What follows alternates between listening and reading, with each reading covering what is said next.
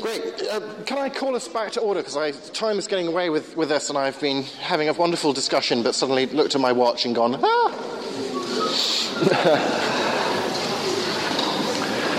so I'm calling this, um, in contrast to the problem of evil, I'm calling this the problem of goodness. Uh, so there's, there's at least uh, an equal and opposite problem to the problem of evil, uh, and I actually think it's, it's, it's uh, a harder conundrum and much better argument uh, for God from um, moral value, whether you're talking about something that's good or something that's evil, um, as the um, arguments in the other direction are. Now, here's uh, the really crucial distinction uh, moral values. Um, are either objective or subjective, as the terminology goes. So, objective things are basically things that are real independently of what you or I or we think about it, or believe about it, or feel about it. Uh, objective things are things that are discovered by us rather than invented by us. So, um, you know, the Eiffel Tower is an objective reality. Um, it's not just an idea in our minds, it doesn't exist just because we believe it does. Um, if we were somehow to uh, brainwash everybody in the world to believe that there is no Eiffel Tower, there'd still be an Eiffel Tower there in, in Paris, so it's an objective thing.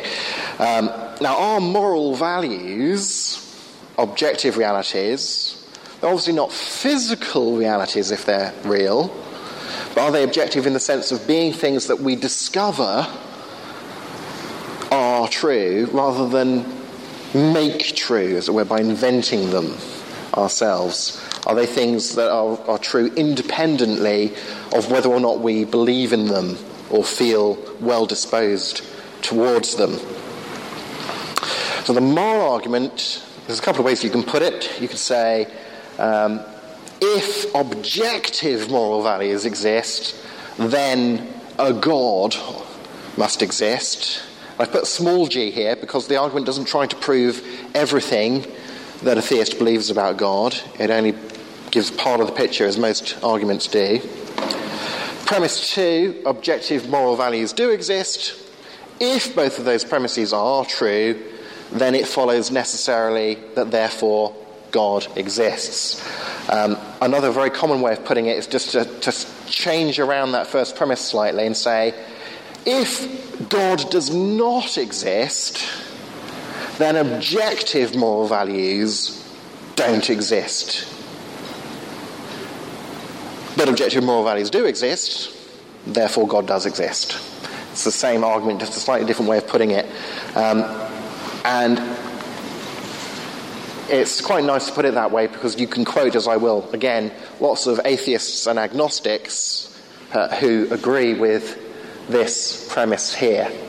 You can also quote lots of atheists and agnostics who agree with this premise here. What you tend not to find, of course, is any atheists or agnostics who accept both of those premises, because if they did, they wouldn't you know, be atheists or agnostics anymore. They'd have to believe in God.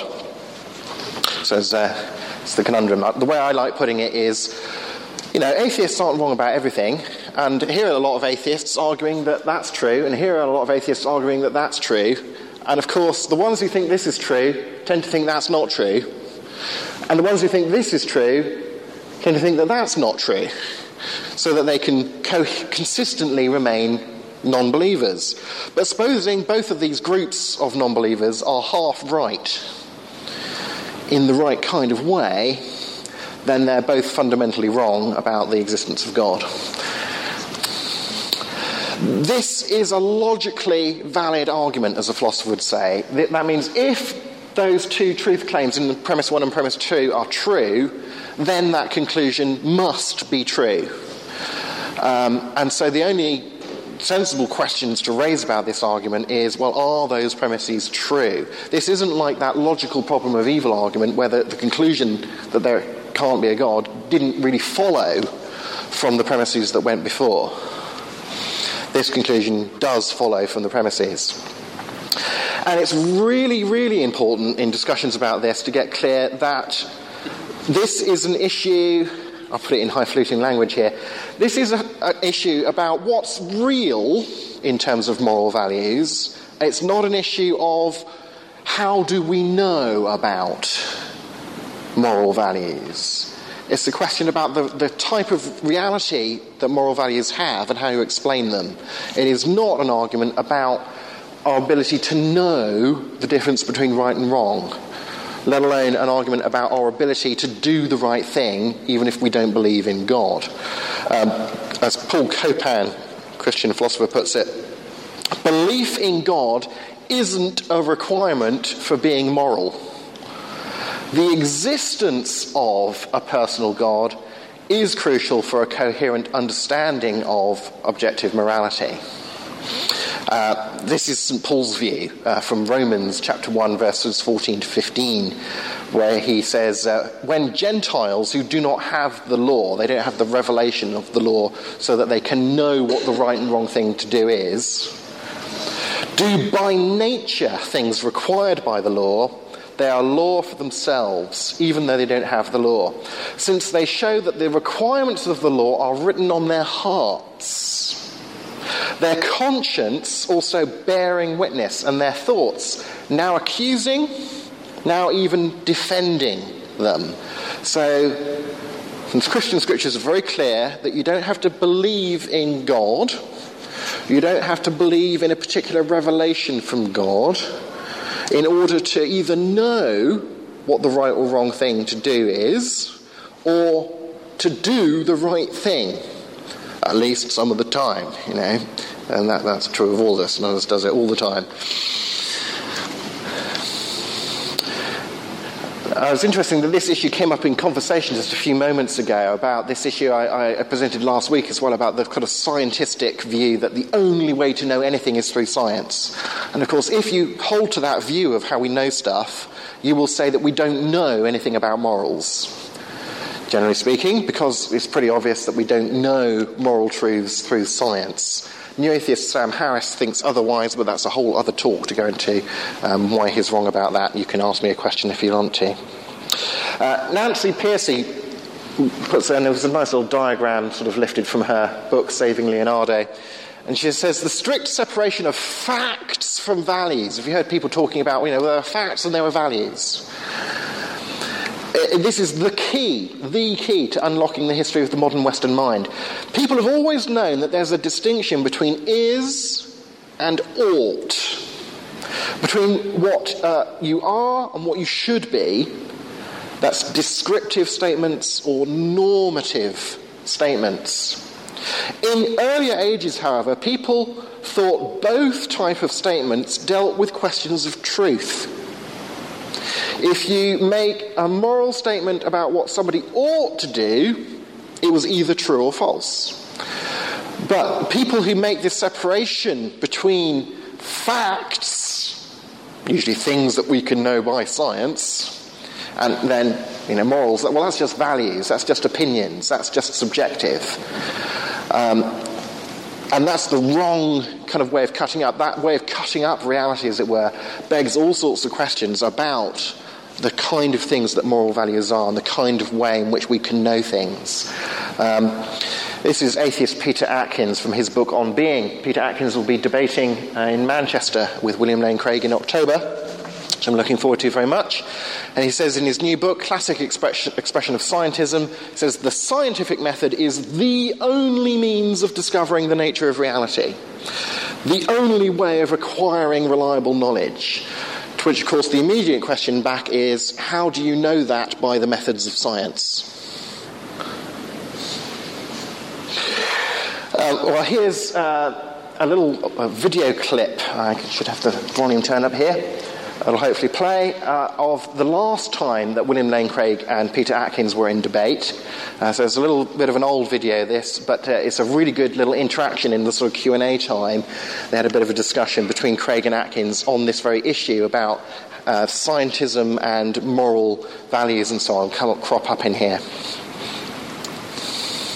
But do you deny that science cannot account for everything? Yes, I do deny that science. So what can't it account for? Well, I haven't brought that up in the debate. I've had a number of examples that I was going to give. Uh, I think there are a good number of things that cannot be scientifically proven, but that we're all rational to accept. Let me list, let me list five. Logical and mathematical truths cannot be proven by science. Science presupposes logic and math, so that to try to prove them by science would be arguing in a circle. Uh, truths, like there are other minds other than my own, or the external world is real, or that the past was not created five minutes ago in the appearance of age, are rational beliefs that cannot be scientifically proven. Ethical beliefs about statements of value not accessible by the scientific method. You can't show by science whether the Nazi scientists in the camps did anything evil as opposed to the scientists in Western democracies. Aesthetic judgments, number four, cannot be accessed by the scientific method because the beautiful like the good cannot be scientifically proven. And finally, most remarkably, would be science itself. Science cannot be justified by the scientific method. Science is permeated with unprovable assumptions. For example, in the special theory of relativity, the whole theory hinges on the assumption that the speed of light is constant in a one-way direction between any two points A and B. But that strictly cannot be proven. We simply have to assume that in order to hold to the theory. So you might be quite. Yeah. So uh, none of these beliefs can be scientifically proven, and yet they are accepted by all of us who are rational. It's a rather thorough demolition of a scientific position, and the, the look on Atkins' face is just priceless, isn't it? Um, so, um, one will want to be wary of that kind of scientific viewpoint getting in the way of mounting this kind of argument, but it's uh, fairly easily knockdownable.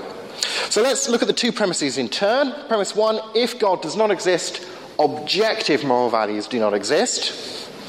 Now, an objective moral fact is uh, a moral ideal, um, something that you should strive to attain, to exhibit, as it were, an ideal.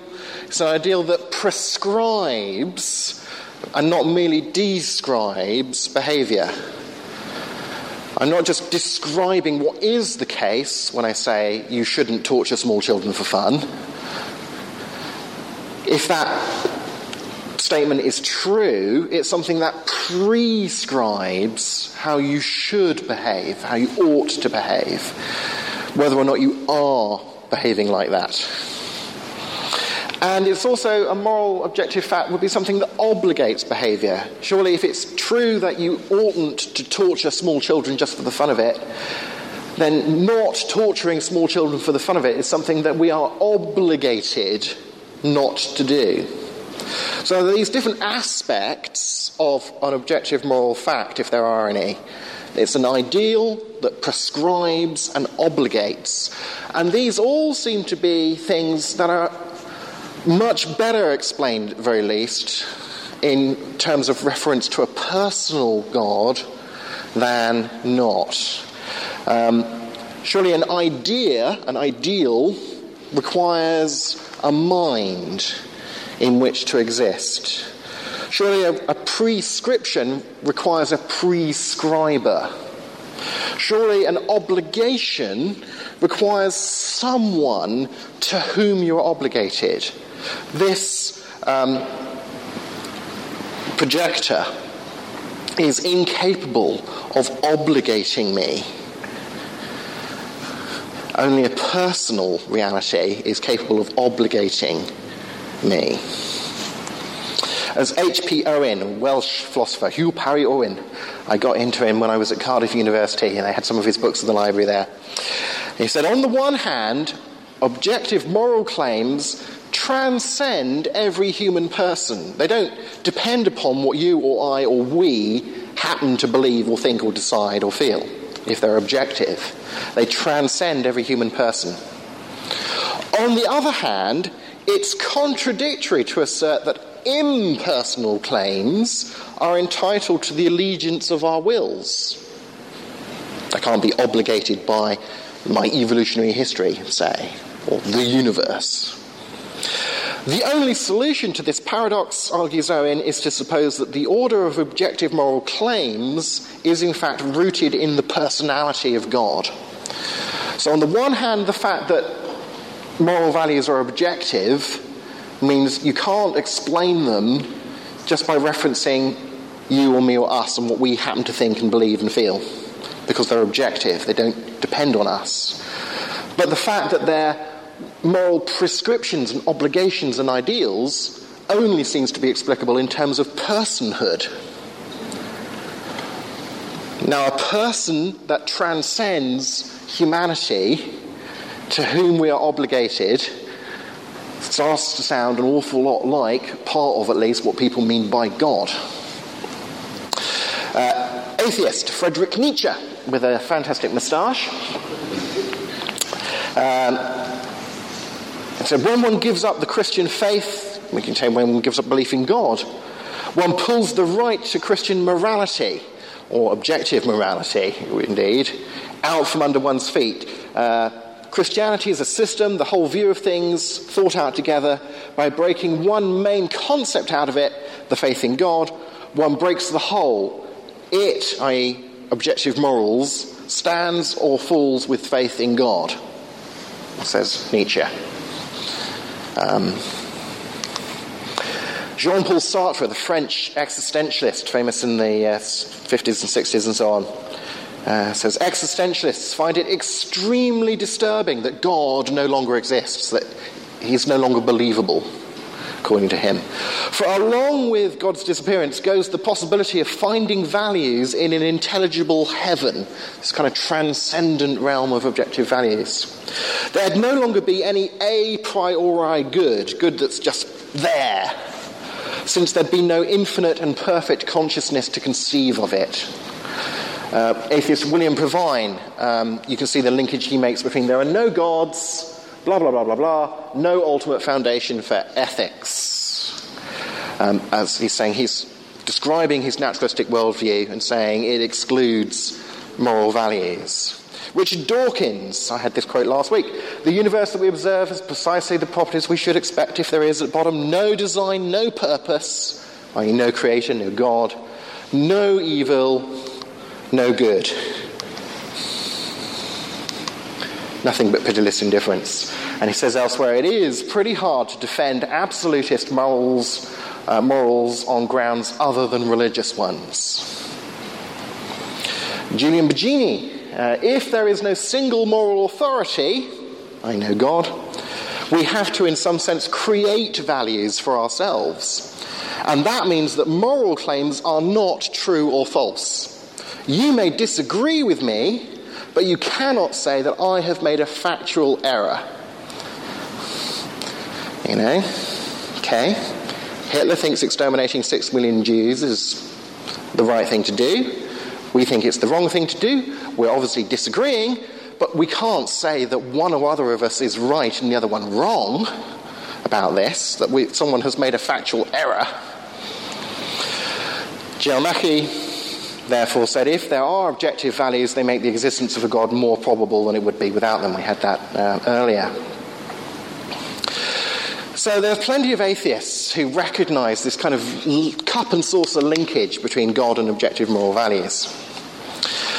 And here's what Mackie does as a result. He says, if we adopted instead a subjectivist account of morality, this problem would not arise. Okay, I can escape from the whole God issue by being a moral subjectivist. So this is where the, hubber, hubber, the rubber hits the road, um, which is really the bigger problem, as it were, which is the, the price tag that you're not prepared to pay. Having to believe that a God exists, or having to believe that moral subjectivism is true. He pays you money, he takes your choice, as it were. Premise two objective moral values really do exist. Here's a little video from the Damaris Trust. I use this with sixth form students, and it features uh, Luke Pollard, uh, who's the son of my boss, Nick Pollard, at the Damaris Trust. And Luke's just graduated uh, this year from Oxford Uni, uh, studying philosophy and theology. And here's him talking about um, issues in the burden of proof. Who has the burden of proof about philosophical questions like are objective moral values real or not? In philosophy, we talk a lot about burden of proof. Often, when confronted with a claim that may or may not be true, we have to establish whose burden it is to prove it one way or the other. Take the example of me, clearly remembering having eaten lunch. Now, this seems so obvious to me that someone who believes I didn't eat lunch would have to prove that I didn't, rather than me trying to prove that I did. The burden of proof would be on the other to disprove my claim in this instance, and the presumption of truth lies with me.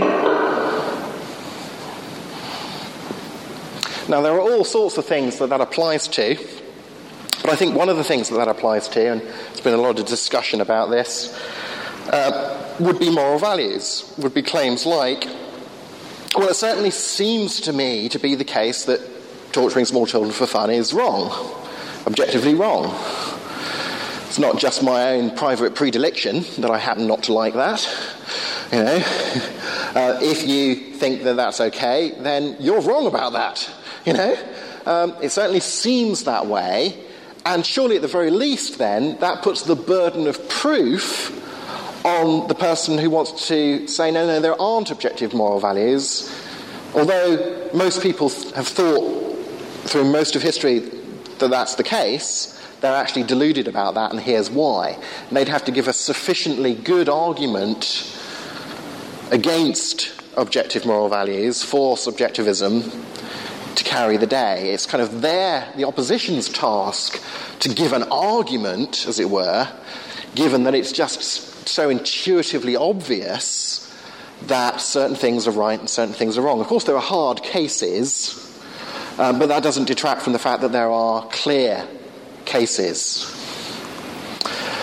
So you could just argue like this I've, I've just got this basic, properly basic intuition, as a philosopher would say, that torturing a baby for fun is wrong. This is, this is a classic, kind of extreme, obvious, clear case that philosophers like picking on.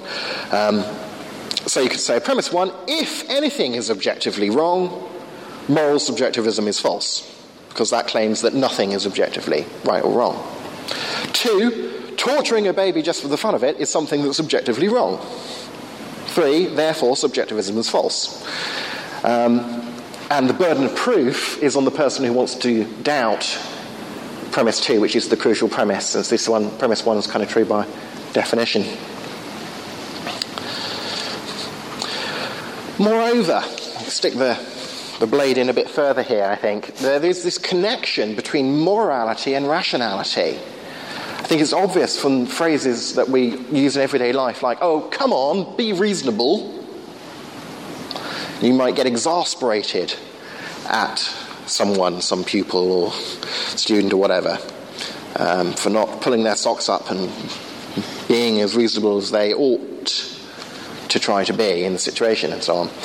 A moral subjectivist, someone who thinks there aren't any objective moral values, surely would contradict themselves were they to claim that people objectively ought to believe the conclusion of any argument they want to give us for believing in moral subjectivism. What, you know, arguments are things that, that if they're good ones, you know, and we pay attention to them, and surely we ought to at least pay atten- ought to at least pay attention to them. If we think it's a good argument, a good enough argument, then we ought to allow that to change our mind. We ought not to dig our heels in and, and um, put up a smokescreen and come up with just any old objection that we can find, as long as you know it helps us avoid the conclusion, no matter what, um, and make people. Ex- you know, exasperated until they get into that point of say, "Oh, come on, you know, be reasonable." But how can you give arguments for moral subjectivism when the conclusion of moral subjectivism was one that says there are no obligations, objectively speaking, including rational obligations? This is one of the contradictions within the new atheism that we looked at last week, um, indeed. So there can't be sufficient counter evidence to the intuitively obvious nature of of moral values. if you're saying this is one of those things that it's reasonable to believe until given sufficient reason to doubt, the burden of proof is on the opposition. But this is a burden of proof that can't be met. Because as soon as you say, I've met the burden of proof, there aren't any moral obligations, you realize, well, I'm not obligated to believe you then. I'm not obligated to listen to your argument, to pay it any respectful attention. Um, that seems a, a, difficulty for me. If you uh, embrace moral subjectivism, in other words, you end up in the position, again, Frederick Nietzsche here, who said this. He said, Why should you pay attention to the truth? Why use what's true as a criteria for what you're going to believe? Why not, you know, use what makes you feel happy, what works for you, etc. Why, be, why all this concern about truth? You know, well, because there's a linkage between morals and rationality, and we ought to seek the truth.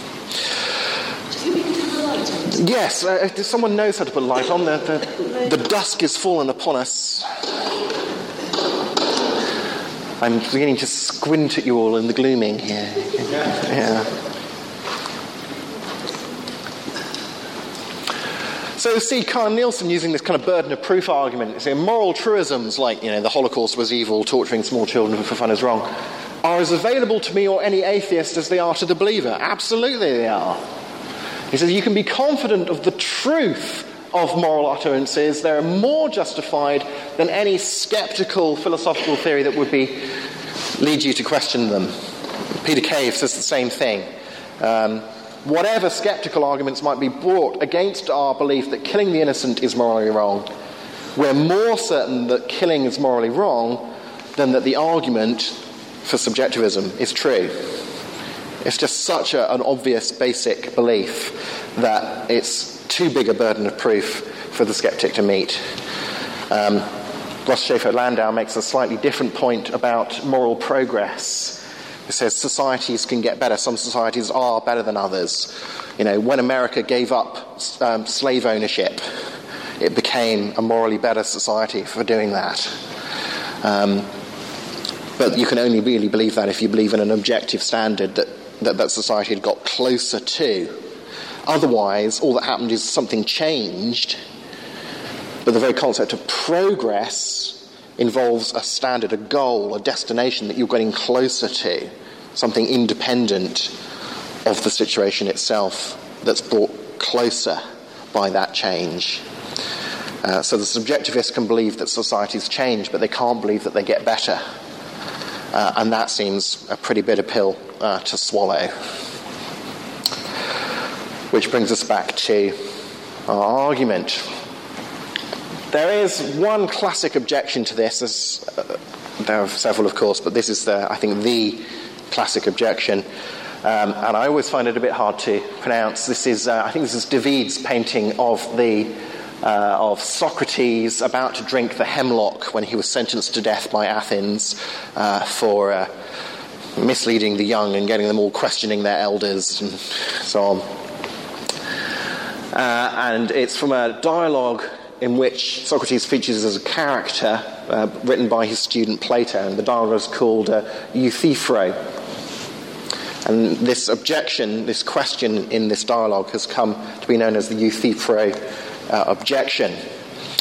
Socrates asks, and of course it's in the context of a polytheistic religious uh, society, and he asks, is what is holy, what's good, is what's holy holy because the gods approve it, or do they approve it because it is holy? Is what is holy holy because the gods approve it, or do they approve it because it is holy? Do they make it holy by approving it, or do they merely recognize its holiness? And thus approve it. Now, this question, and we can kind of translate that pretty easily into a one God kind of question does God approve of what's right because it's right, or does, does he make it right by approving of it? The question poses a dilemma. Are God's moral commandments arbitrary? because he just makes things right or wrong by approving or disapproving of them? Or is there some standard of goodness, some objective standard of goodness, independent of God's commands or the fact that God prescribes it or obligates us to behave in a certain way and so on? Now, we either ground these objective moral values in God's commands or not. And if we ground them in God's commands, then morality becomes arbitrary. I mean, he could have commanded the opposite. So it could have been the case that rape was a good thing. It just happens to be the case that God said he doesn't, you know, don't do that. Um, but if we don't ground morality in God's commands, then morality must be independent of God's commands, in which case, why bring God into our explanation of morality? Surely God's beside the point. You may have spotted where this goes off the rail. And here's where it goes off the rails. Moral values, objective moral values, can be independent of God's commands or his choices or some aspect of his being and character without thereby being independent of God, full stop. They can be independent of some aspect of God's reality without thereby being completely independent of anything to do with God. By being part and parcel of the divine nature would be a good way to express this, to say, okay, God commands or approves of certain actions and disapproves and commands against certain actions because they are wrong. But the fact that they are wrong is not something that's independent of God, although it is something that's independent of the fact that God commands it. Because it's just part and parcel of God's character that those things are wrong. The are being wrongness of it, as it were, that's part of God's essential nature. Um, William Lane Craig puts it like this He says, Plato himself, interestingly enough, saw the solution to this objection. You split the horns of the dilemma by formulating a third alternative, namely, God is the good the standard of goodness. His character is the standard of goodness. The good uh, is the moral nature of God Himself. That is to say, God is necessarily holy, loving, kind, just, and so on. And these attributes of God comprise the good. God's moral character expresses itself towards us in the form of certain commands and obligations and so on which become for us our moral duties. Hence, God's commandments are not arbitrary, but necessarily flow from his own nature. So you invoke God's prescriptions to explain the prescriptive nature of moral duties and values. You invoke God's personhood to explain the obligatory nature of moral truths. You, you invoke God's necessary character to explain the ideal nature of what moral values are. And the Euthyphro objection basically tries to sort of confuse the ways in which different aspects of moral reality relate to different aspects of God. And the most fundamental is just the something being good or bad is just is it in line with God's essential character, which isn't an arbitrary thing. It's not like as if God could have had a different character because he's a necessary being. And that's where we get our uh, argument. There we go. Uh, ten minutes for questions and then we're done. Could be to be objective be universally accepted and to determine behaviour. Yeah. And therefore, you know, evolutionary biologists will argue for a biological imperative to actually drive us yes. in society, not to torture babies or anything else. Yeah. Uh, I agree, yes. Um, so, uh, being objective is not the same thing as being universal. So if everybody accepted the same subjective moral standards and there were no objective moral standards, you know, that uh, description shows that it's possible for something to be universally held or universally shared without being an objective fact, an objective truth. Um, on the issue of um, explaining our moral beliefs or behavior or propensities to behave this way or that, uh, tendencies to feel repulsed or disgusted by certain behaviors or attracted to other behaviors in terms of an evolutionary history, even granting everything that the question might want to assume about evolution, I can put that whole discussion to one side, um, it's not addressing the issue that the moral argument is addressing. It's making this confusion between the questions of how do we know that and what kind of reality is the moral value. Because if you say, okay, so the way in which God arranged for us to have the moral law written on our hearts, as Paul says, was that it, we would be have certain feelings and desires and so on inculcated into us by our evolutionary past. Fine, you know, okay, God could do it by that roundabout route if he wanted to, I suppose, you know. Um, but that's only addressing, addressing questions of, well, how come I feel that torturing small children for fun is wrong? Or how come I don't tend to go around torturing small children a lot? Say, well, because it, you know, it wasn't useful in your evolutionary past to do that. But it's only when you say, and that's all there is to it. it evolution gave you these feelings because it was useful that you had these feelings, and that's all there is to the story to be said. Well, then, what you're really doing is denying that there are objective moral values. You're saying all there is is the material world and the way it happens to have turned out and the feelings it happens to have given you because they're useful, and useful's not the same thing as true. Uh, and there are no objective moral facts. So, actually, what the, the, the sort of evolutionary kind of morality objection is doing is changing the topic and really denying that there are objective moral values if they say evolution full stop, or it's completely neither here nor there if they say evolution and maybe something else, or maybe not. But that's, a, that's the question, that is there something else to it? That's addressed by the moral argument by saying, well, no, actually, there is this dimension of, of our moral feelings. Are they, are they true or not? I feel that rape is wrong. Maybe that's because unbridled rape has not been evolutionarily advantageous. Um, interesting question. Um, maybe not. But I have this feeling that it's wrong. Is that feeling correct or not? Correct about the facts of the matter. Is, is it actually wrong?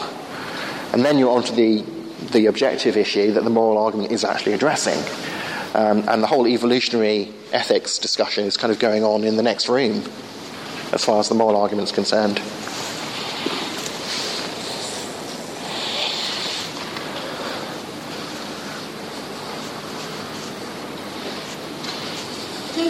I don't quite the last bit of that. Mm. You're saying um, the evolutionary approach denies the objective moral value. If you say that that's all there is to the story, Yeah. it's, it's when you add the full stop. Isn't that they're happy then? Because they don't, you saying about if they don't exist, then God doesn't exist, and that's great. Uh, well, yeah, I mean, yeah, certainly. I mean, obviously, the way, to, the way to avoid the conclusion of this argument, it's a logically valid argument, to avoid the conclusion, you have to deny one or other or both of the premises. So if you deny that there are objective moral values, that means you get away with not having to accept the conclusion. The, the question is, is that a price you're willing to pay? Is it really more plausibly true than false that there are no objective moral values? That torturing small children or raping or the Holocaust is not wrong, objectively speaking, but just something that we have a difference of opinion about. um, And anyway, any argument that they want to give us for accepting moral subjectivism, for denying the premise that there are objective moral values, seems uh, to me in a certain way self defeating because surely the whole point of them giving, trying to give me an argument for supporting their opinion that premise two is wrong is that if I, as I ought to, pay respectful attention to their argument and think that it's a sound one and convincing, then I should change my mind and come to believe what they do. And yet it's a position that says there, there is no should, ought, objectively speaking, that's obligating and prescribing that I behave in that way. Why should you, asked Nietzsche, believe in truth? Believing in God makes me much more comfortable and happy. I'm still going to do that. You know, what's wrong with that? Well, from the subjectivist's viewpoint, nothing. My hypothesis. Why do you think then that that seems to be driving what is happening in society? Because more and more, mm. you know, building from a base where, you know, historically a nation was built on certain values, which yeah. were held to be objective, mm. we're driving more and more down the road of you do whatever you think is good for you. You know, and so mm. it's good for me as long as it doesn't affect you. It's okay yeah. for me to do what. Uh, and this, this is. What we actually. maybe that's more of a sociological issue. issue question, but even when you put the caveat, as many people do, of course, so long as you're not affecting others. Well, is that caveat something that they, they that, that's at least one objective moral fact that they're holding on to? They're saying, there aren't really any objective moral facts, apart from the objective fact that whatever I do in my life oughtn't to impinge on someone else's freedom to behave that way. But they're still then signing up to an, an objective fact. Um, uh, so they might be constricting the number of objective moral beliefs they believe in. I think a lot of people probably don't think about the issue. I think a lot of people are going on, on, on that sort of inbuilt, written on the heart, gut instinct uh, affected and filtered through societal changes and so on um, that Paul's talking about. Um, so I, I think I'd say, I mean, I think a lot of people, when push comes to shove, will recognise the objectivity of, of morals. And, and society grasps that when something like this shooting that just happened in Norway happens, you know, you inevitably get the press stories grabbing for the word evil uh, and some little ponderment about, you know, society doesn't really believe in right and wrong anymore, but there doesn't seem to be any term that really does justice to what's just happened apart from evil? And does this mean that we need to recover our sense of, you know, that journalistic trope happens time and time and time again, doesn't it? So that discussion seems to be a sort of unrolling, on, on, ongoing um, issue.